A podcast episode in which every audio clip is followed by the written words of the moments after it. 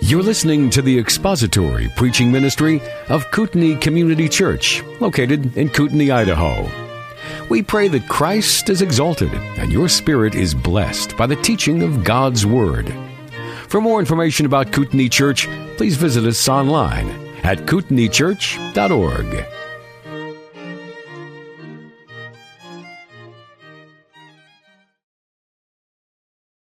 First, where this one who is called the King of Kings and Lord of Lords, it says his name is called the Word of God. And then that phrase where he says, out of his mouth comes a sharp two-edged sword. Now, both of those caught my attention because of what we've been studying in the book of Hebrews, where it says that the Word of God is living and active and sharper than any two-edged sword.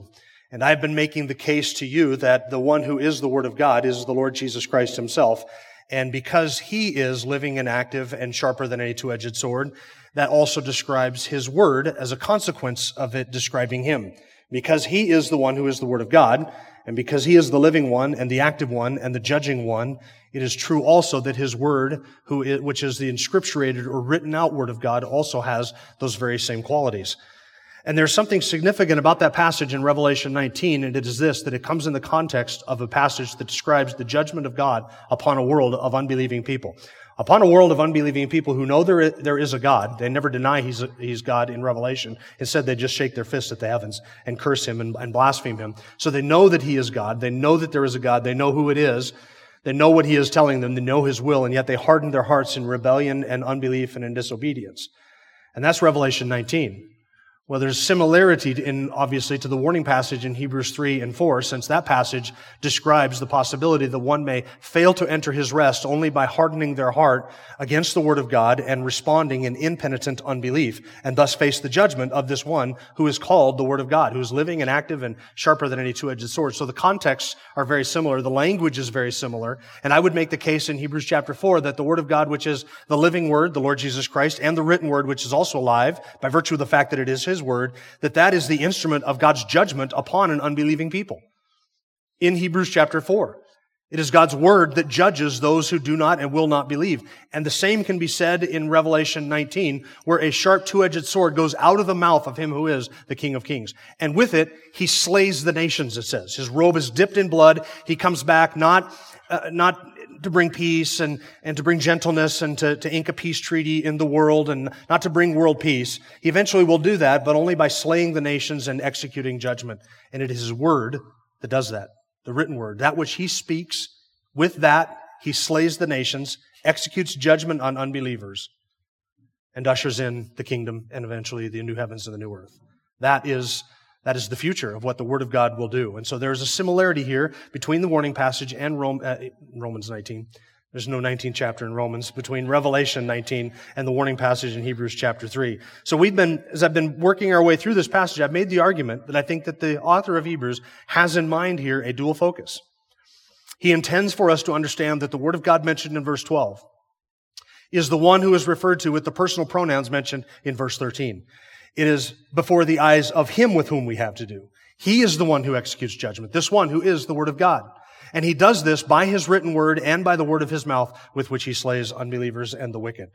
And so this dual focus that the word of God is both the Lord Jesus Christ incarnate, the word incarnate, and it is also his written and inscripturated word. Both of these things are true. What is true of the word of God written is true of the word of God because it is true of the Lord Jesus Christ who is the word incarnate who, who uses his word and energizes his word and, and lives and dwells within his word because it is his word, because it is inspired and infallible and inerrant and all those things that we looked at last week. Because it is all of those things, it is living and it is active and it judges the hearts and minds of men. So that is our focus here. And last week we looked at what it means that the word of God is living and what that means in this context, that Jesus Christ is the one, the living one, who will come back and judge the living and the dead, and that the Word of God itself, by virtue of the fact that it is inspired and it is God's Word, it can be nothing else but alive with the energy and the life that God gives it by virtue of the fact that it is His Word.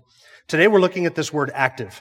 And if you thought we were going slow by looking at for the Word of God in a couple weeks ago, we're slowing down even further and just looking at these individual words. And I, I, think that in the next week or two, we're going to speed up a little bit and take more of this passage. But today we're just looking at what it means that the Word of God is active, that it is powerful, as some translations say, active and powerful, what that means in relationship to the Lord Jesus Christ, who that describes him, and also what that means in relationship to the written word of God and what the implications of that are. So let's look first of all at this word active. It is the word that is translated variously in scripture. It's translated active here in the NASB. It's also translated as powerful. It is a, the energes, which is a word that means active, effective, and able to bring something about. Able to accomplish something. So it is active, it is effective, it is effective in causing something to happen. So there, there's a word that you could use to just describe busyness, and you all understand that there's a difference between being busy and accomplishing something, right? Have you spent your day at work just being busy but not really getting anything done, and you get to the end of the day and you're exhausted but you have nothing to show for it? And that's a busyness. We're not talking about busyness, we're actually talking about a power, an ability to effect something and to accomplish something. So this word energes is a word that describes a work or activity that is toward the accomplishment of a determined and certain goal. There is a specific end in mind.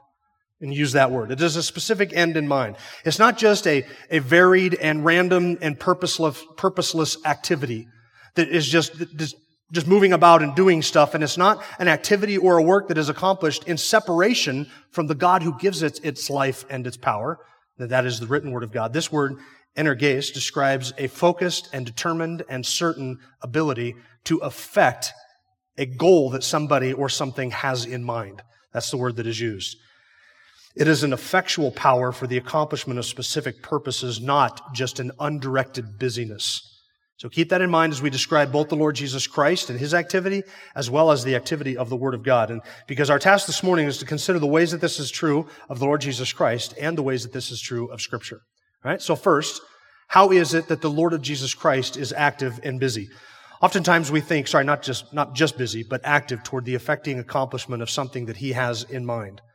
Oftentimes we think of God in terms of that He is active and that He is working, and rightly so. When we ask God to work in providence, to heal somebody, to bring somebody to salvation, to accomplish His purposes, to fulfill His promises, we pray generally to God or to the Father in respect to those desires that we have to see Him work in somebody's life or to work in some, uh, in accomplishing something. And so when we think of how God works and how God is active and how He has power, we think of it generally in terms of the Godhead. And that's okay as far as it goes, but it is not robustly specific and thorough and accurate enough. Since we are Trinitarians, as a couple of the songs that we just sang express, since we are Trinitarians, we must be thinking in terms of the activity or the work that our triune God does. It's not just that the Father is busy doing something and Jesus is sitting on the throne doing nothing and twiddling his fingers, and that the Holy Spirit is sometimes works here and sometimes works there, but that our triune God, Father, Son, and Holy Spirit, all work together in concert to accomplish a certain end. So we speak of God working and accomplishing different things, and we ask Him to do so. And Scripture describes the different works that God does using a form of the same word that's translated active or powerful here. There's actually a family of words. Energes comes from a family of words that all describe this work or this activity or this power or this ability. And I'm going to give a few of those verses to you. For instance, in speaking of spiritual gifts, Paul says in 1 Corinthians chapter 12, there are varieties of gifts, but the same God who works, it's a form of this same word, who works all things in all persons. 1 Corinthians 12, 11, but one and the same Spirit works all these things, distributing to each one individually as he wills. The Spirit of God is doing this work. He is active. And God the Father is working all things after the counsel of his own will. Ephesians 1:11. We have obtained an inheritance having been predestined according to his purpose who works all things after the counsel of his will. So there's a picture of the Father who is working all things, not just some things, not just good things, not just bad things, but all things toward the accomplishment of his predetermined will. You see how the activity and the power that we are describing here has an end in mind, a result a focused, specific accomplishment of what God is intending to do through this activity. God the Father also works to sanctify believers, Philippians 2.13, for it is God who is at work in you, both to will and to work for his good pleasure. And Colossians 2.12 says we've been buried with him in baptism, in which you also were raised up with him through faith in the working of God who raised him from the dead. God is busy and active and working. That is true generically and generally speaking of the triune God and the various activities that he does. And most of the time when we just use the word God in scripture, it is a reference to the Father in most cases. But Jesus Christ is the Christian's God. He's the one we worship.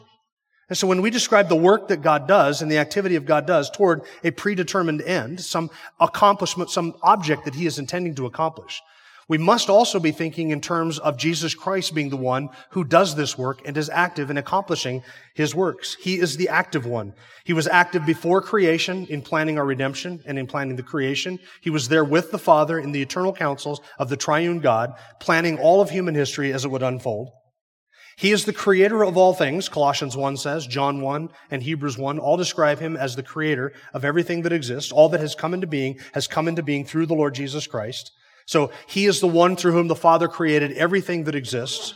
In the Old Testament, he is the one who appeared in all of the theophanies, walking with Adam in the garden, appearing to Abraham, appearing to Moses, in giving the law, in delivering the nation of Israel from its bondage in Egypt, in giving them all the ordinances of the Mosaic covenant. He was the one who appeared to Isaiah and spoke through the prophets. He is the one who ruled through David and David's sons. He is the one who wrote the book of Psalms. He is the one who granted the wisdom that Solomon wrote down for us. He's active in all of those things, even speaking through the Old Testament so that the Old Testament is the word of Jesus Christ, the second person of the Trinity, even before he was incarnate in human flesh. And then in human history, he stepped out of heaven and left the worship of angels and came down here and was incarnated in the womb of a virgin and was born here and he lived 30 years among us, doing nothing but righteousness and living a perfect life and then dying on a cross and rising again and ascending to heaven where he now sits at the Father's right hand. Does that sound like an inactive God to you? No, this is, this is what we mean when we describe God who works all things after the counsel of his will. All of the Old Testament, every event in the Old Testament recorded and everything that happened at that time was all intended and purposed and predestined by God that it might accomplish his end result. He's working it all to the accomplishment of his sovereign purposes. And then today, in scripture, we read that the Lord Jesus Christ sits at the right hand of the Father, and even now, he is praying for us, interceding for us. He sits at the Father's right hand, making intercession for us. Hebrews 7:25 says he is able to save forever those who draw near to God through him, since he always lives to make intercession for them. That is why he is living. He is the living one who even right now intercedes for his people. In John 10 verse 16, Jesus said he had other sheep and he would gather them in. So even now as he is interceding for us, he's also working all things after the counsel of his own will to gather in all of his sheep, all those whom scripture says the Father has given to him. And then he is busy sanctifying his bride, Ephesians 5 says that he is sanctifying his bride through the washing of, of water of the word, making her a holy and pure and spotless and sinless bride to present to himself on that great day when all of human history has been wrapped up. He's busy doing that even now. And then Hebrews chapter 1 verse 3, of course, describes the Lord Jesus Christ in these terms, saying he is the radiance of God's glory, the exact representation of his nature, and upholds all things by the word of his power. You remember back in Hebrews chapter 1 a few weeks ago when we were there, we went through those seven attributes of the Lord Jesus Christ, and I mentioned to you that when it says that he upholds all things by the word of his power, that word that is translated uphold means to carry on, to carry along, to bear up something. It is not just the idea that the Lord Jesus is actively running around the universe, keeping all of the plates spinning, and he's active and busy trying to accomplish things and work the best thing that he can out in every situation. It is that he is literally carrying everything, all of creation, bearing it along, carrying it toward its ultimate accomplishment, which is the summing up of all things in him, so that everything might belong to him and that he might receive all of the glory and be able to take everything that he has brought together and worked out for his own purposes and hand it over to the Father, and the Father may give that to the Son, and God may be all in all. That's the glory of what awaits us in the future. The Lord Jesus Christ is carrying all of that along. He's active in working out everything to the accomplishment of his will for his purposes. Colossians 1, 16 and 17 says, All things are created by him both in the heavens and on earth, visible and invisible, whether thrones or dominions or rulers or authorities. All things have been created through him and for him. He is before all things, and in him all things hold together. Everything continues to exist because of him. Right now, he, he maintains and upholds the existence of every molecule and atom and electron in the universe. Everything. It all stays together because of him. He's active. He's the active one. Busy not only holding all of creation together, but he is busy carrying everything that he has created and every event that happens and every person that comes into existence. He is busy carrying it all the way toward its appointed goal. Not frantically doing whatever he can, not missing out a bunch of things, but upholding and sustaining all things. One of the words that is used here, the word that is used here translated active, is also used in John's gospel to describe the works that Christ did.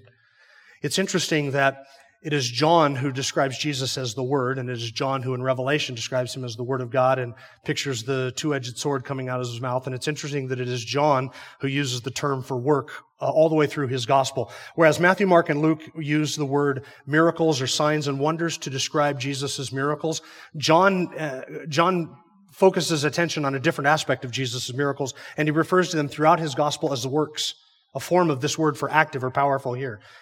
And the miracles of Jesus in John's gospel are called works. John 5, 17. My Father is working until now, and I myself am working. And in that context, you remember that Jesus is defending his own deity, because the Pharisees had stopped him for, uh, and cornered him because he healed a man on the Sabbath at the pool of Bethesda.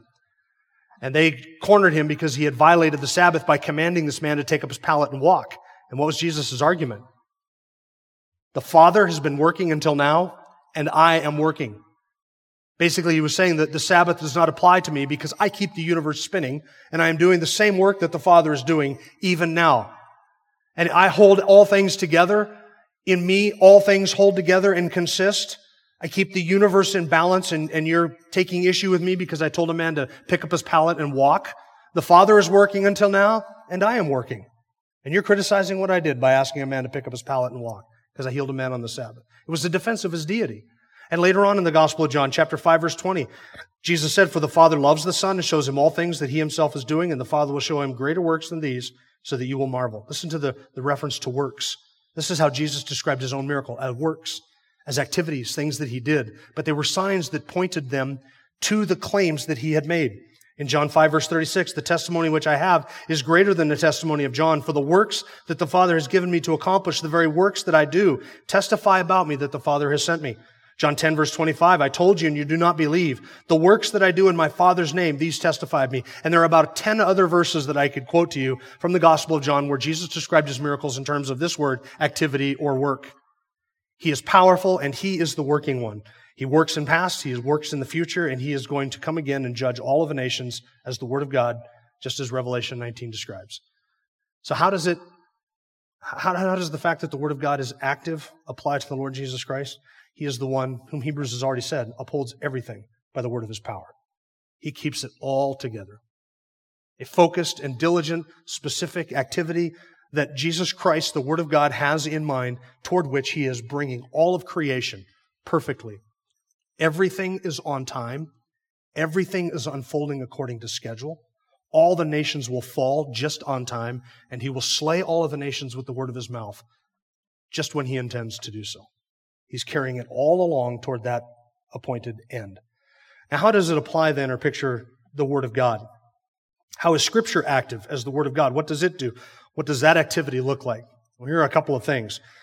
Scripture as the active Word of God is not active in itself. We should not think of Scripture being active or powerful in the same sense that we think of a book of incantations being active and powerful, having some magic humming ability as if is, is if we're quiet enough, we can, in a quiet room, hear the book breathe or hear the humming noise that the book makes. It's not active and powerful in that sense.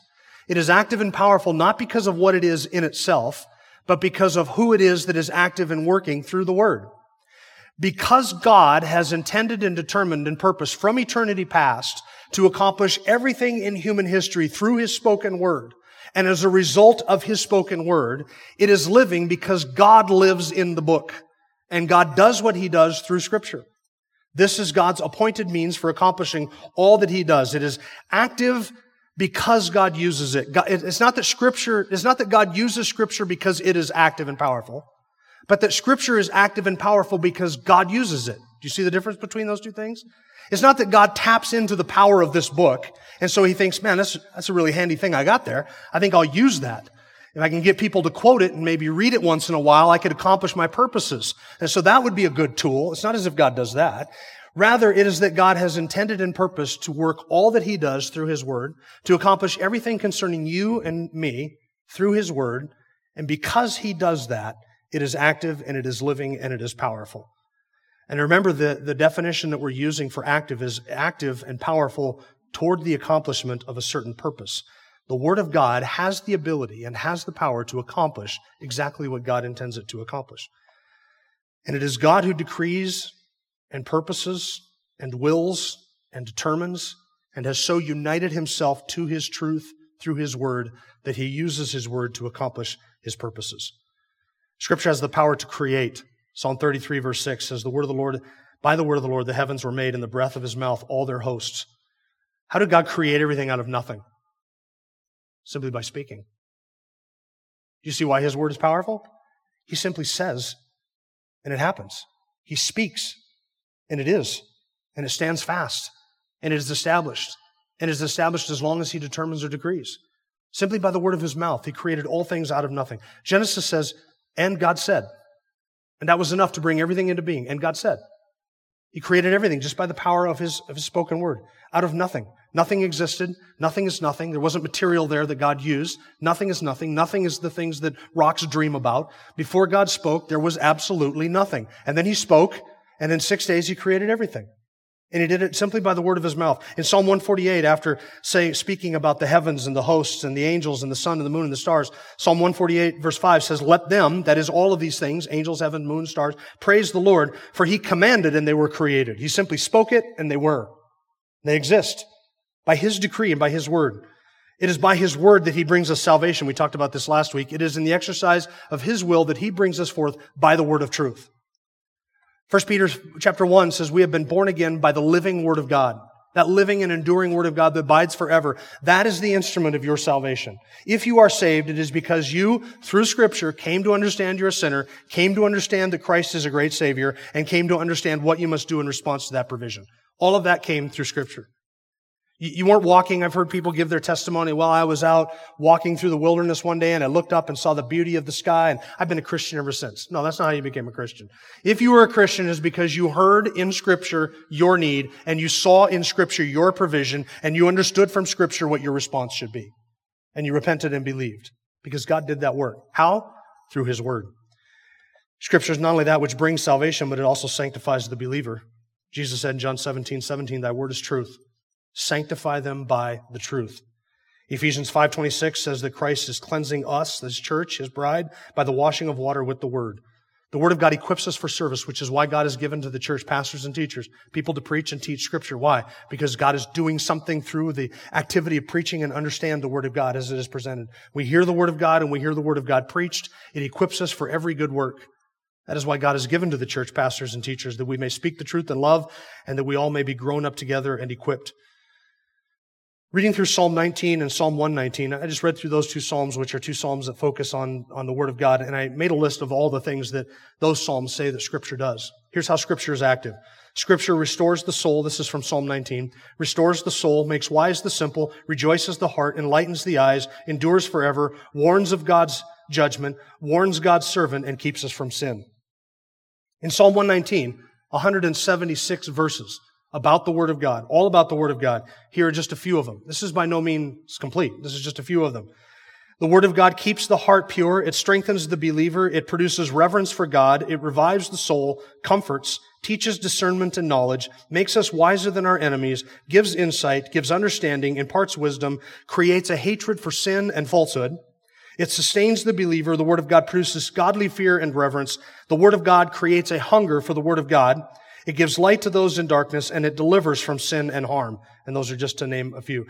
If you lack a hunger for the Word of God, I have a, I have a, I have a solution for you. I have a remedy. You need to read Scripture. You need to listen to the preaching of Scripture. The Word of God, Psalm 119 says, creates a hunger for the Word of God. The Word of God gives us light so that we can even understand what we see in the light. That is how magnificent and marvelous it is. In the Word of God, we have been granted everything that pertains to life and godliness. That's what 2 Peter 1 says. Why? Because it is active to do all of these things. When Paul went to the Thessalonians, he said in 1 Thessalonians 2, verse 13, For this reason we constantly thank God for you, that when you received the word of God, which you heard from us, you accepted it not as the word of men, but for what it is in truth, the word of God, which does its work in you. Paul understood where the power of Christian living and sanctification was. It's in Scripture. The word of God is powerful and active. Jeremiah 23 verse 29. God said through Jeremiah, is not my word like a fire and like a hammer that shatters a rock? Heart of stone, what does it need? It needs the word of God. Isaiah 55, verses 10 and 11. For as the rain and the snow come down from heaven and do not return there without watering the earth and making it bear and sprout and furnishing seed to the sower and bread to the eater, so will my word be which goes forth from my mouth. It will not return to me empty without accomplishing what I desire and without succeeding in the matter for which I have sent it. The word of God is God's ordained instrument. He has not ordained any other instrument for the salvation of people, the sanctification of his people, or the securing of his sheep. He has ordained no other instrument but his word. It is His Word that He uses for that. God has not promised to use poems and songs and movie clips and cinema and the summer blockbuster series. He has not promised to use drama or puppet shows or interpretive dance or ribbons or any other such nonsense. He has not ordained to use any of those means. He has ordained himself to use one means and one means alone, for the salvation of his people and the sanctification of his church and the glory of his own name, and that is his word. So if you want people to come to faith in Jesus Christ, you don't hide scripture from them. You give them scripture. That is what they need. That is the God ordained, God appointed means of him accomplishing all that he does. And by his words, he accomplishes his end. And his word always accomplishes its end. Sometimes the end that God has in view is to soften the heart and to open the eyes and to open the ears and to change the heart of stone to a heart of flesh and to grant them repentance and faith so that they may believe and to change them from a sinner into a saint. Sometimes that is God's appointed mean. At other times, God's appointed mean is the hardening of the heart and the repulsion of the unbeliever and the, the securing of their judgment. Both Pharaoh and Moses heard the word of God. What did it do in Pharaoh's heart? It hardened his heart. It accomplished exactly what God intended it to do. God said to Pharaoh, I will harden your heart so that I may destroy you and demonstrate my glory before the nations. That was God's appointed end for his word in that circumstance. It always accomplishes exactly what God intends it to accomplish. God doesn't try to use his word. God doesn't try to do anything. God uses his word. Always does what he wants him to do. He always accomplishes exactly what he intends to accomplish through his word. Every revival and reformation in the history of the church has been focused upon the preaching of the word of God. Every legitimate revival and reformation. You go back to the Welsh revivals in Wales in the 1900s, or you're talking about the Reformation in the 1500s, or the Great Awakening in America in the 1700s, under Whitefield and Edwards. All of them have this one thing in common. Every revival and reformation begins and is carried on by the strong biblical, doctrinal, expository preaching of the Word of God. Without exception, that is the case. Without exception. It is always centered on the Word of God. Luther, Luther credited the Word of God for the work done in the Reformation. Now we have quote unquote reformations in our day, the New Apostolic Reformation and the Brownsville Revival and the Toronto Airport Blessing and all of these things are not centered on Scripture at all. They're centered around emotional frenzies and bizarre manifestations and cult-like leaders and hyped up emotional music and mental manipulation and emotional manipulation. They're not, they're not birthed out of scripture. Those people stay far, far away from the Word of God.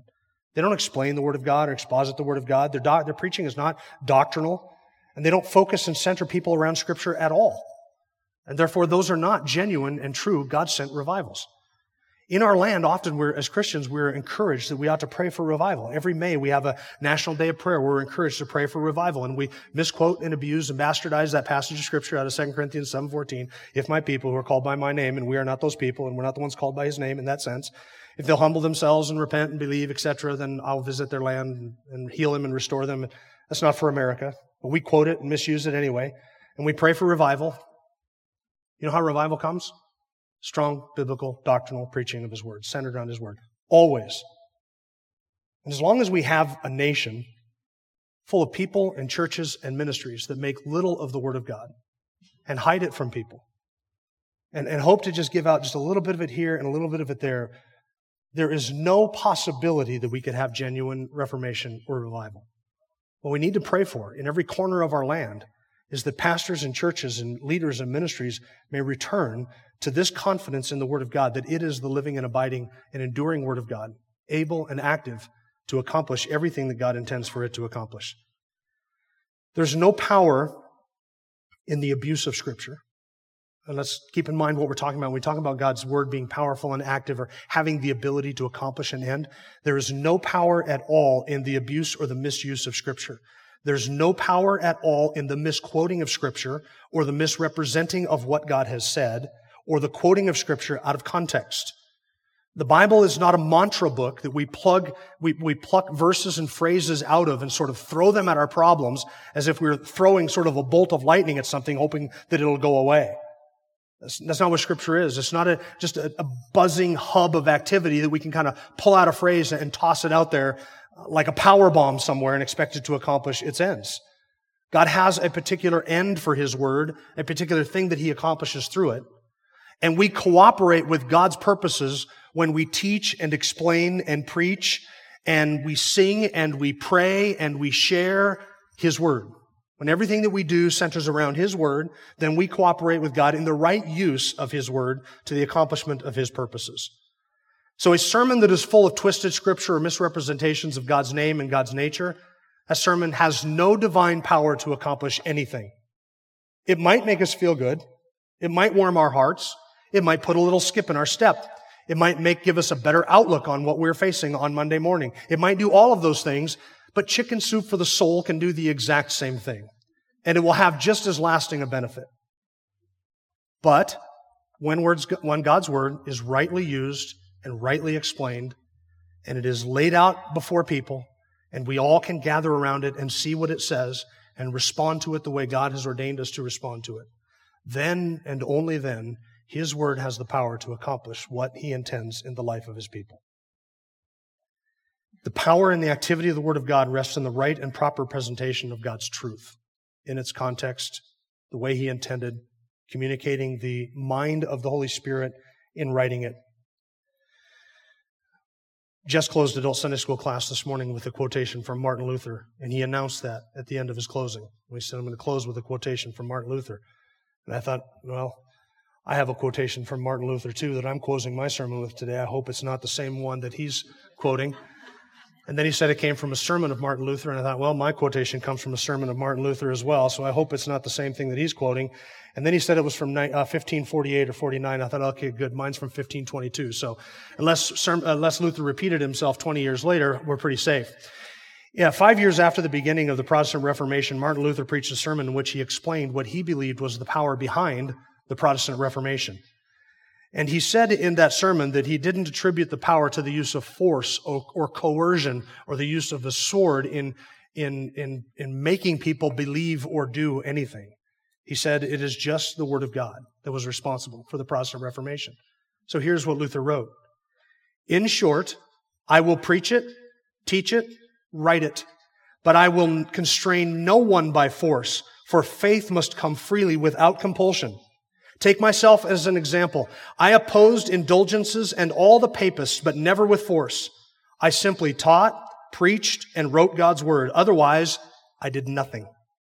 And while I slept or drank Wittenberg beer with my friends Philip and Amsdorf, the word so greatly weakened the papacy that no prince or emperor ever inflicted such losses upon it. I did nothing. The word did everything. Had I desired to foment trouble, I could have brought great bloodshed upon Germany. Indeed, I could have started such a game that even the emperor would not have been safe. But what would it have been? Mere fool's play. I did nothing. I let the word do its work.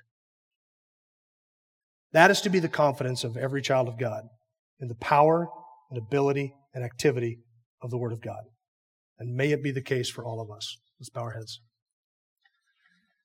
Father, we thank you for your word, your mighty word, able to accomplish everything that you have determined and predestined for it to accomplish. We thank you that it does its work in those who believe, that we who are gathered here have accepted it as the word of God and not merely as the word of men, but we see in it the very life of God, the nature and character of our God, and the person of the Lord Jesus Christ. We pray that you would drill these truths deep down into our hearts that we may love your enduring and abiding word and do all that we do for the sake of it and your glory and your purposes and your kingdom which is to come. We love you and thank you for your grace and your kindness.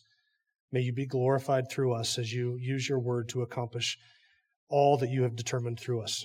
We ask this in Christ's name. Amen.